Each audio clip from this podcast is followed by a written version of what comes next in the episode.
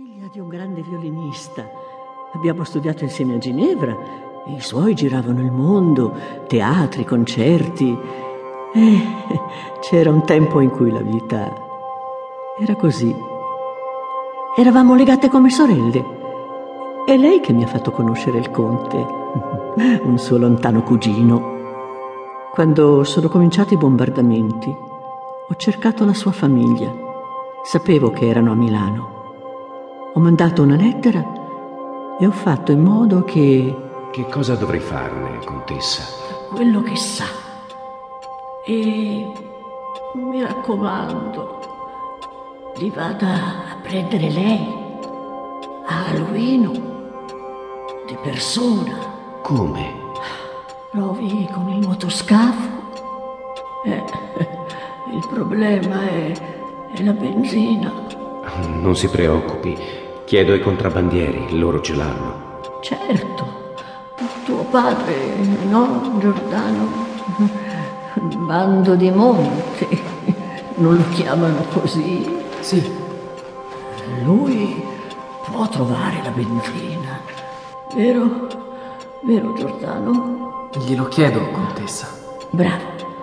Ora, ora va fuori in terrazzo, ragazzo. Che qui...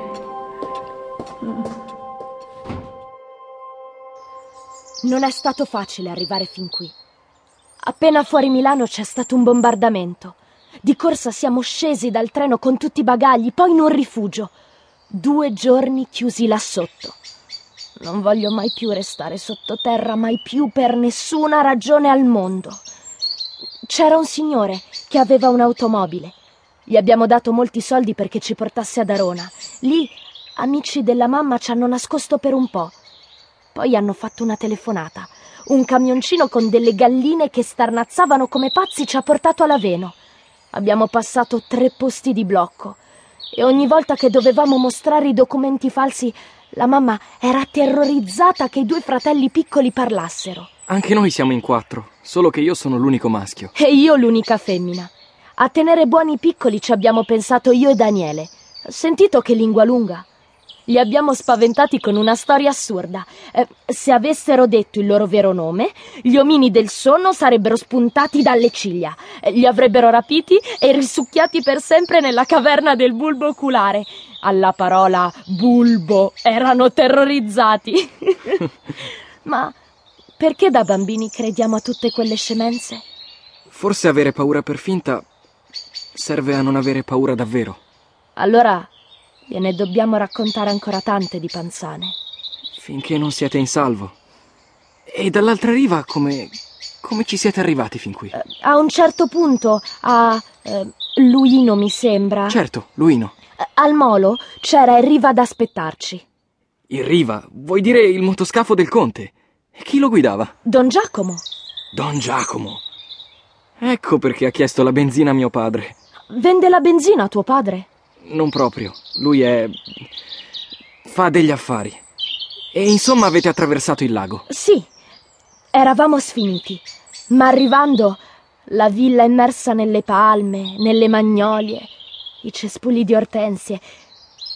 Ci è sembrato un paradiso, come se la guerra qui non ci fosse mai stata.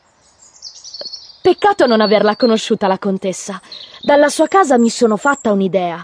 Doveva essere una donna coraggiosa, fumatrice accanita. È vero, è vero, è morta con una sigaretta in mano. Ma va? Altro che? Morire con la sigaretta. Ma era proprio matta.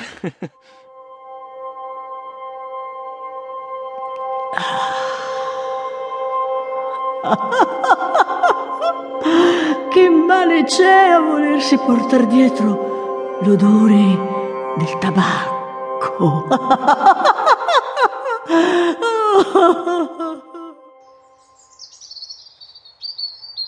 Il conte glielo ha presentato mia nonna. Era figlio di un ingegnere, gente che aveva miniere in Africa. Miniere di. pietre preziose. Ma no, di carbone.